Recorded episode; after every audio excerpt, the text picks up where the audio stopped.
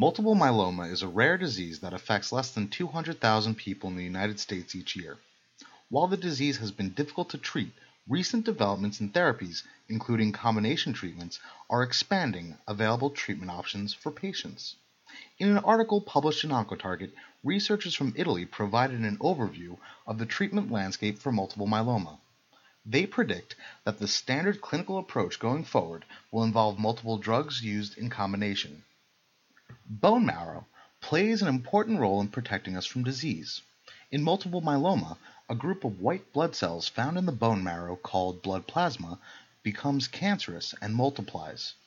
Once the myeloma cells spread, they can cause damage throughout the body, such as the bones, kidneys, immune system, and red blood cell count. There is no cure for multiple myeloma, but treatment can slow down its spread. Before 2000, patients newly diagnosed with multiple myeloma survived an average of 2.5 years. But since then, the survival rate has improved between 5 and 7 years because of improvements in available treatment options, such as first generation anti cancer drugs and stem cell transplants. However, because the disease relapses in most cases, researchers are looking for new and improved ways to extend survival even further for long term treatment of the disease.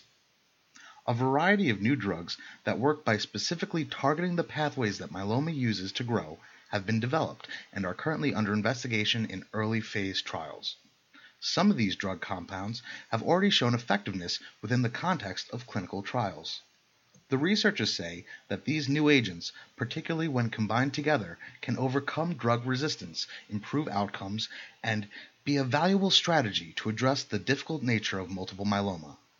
They say that in the next few years, both young and elderly myeloma patients will have several therapeutic options when their disease relapses.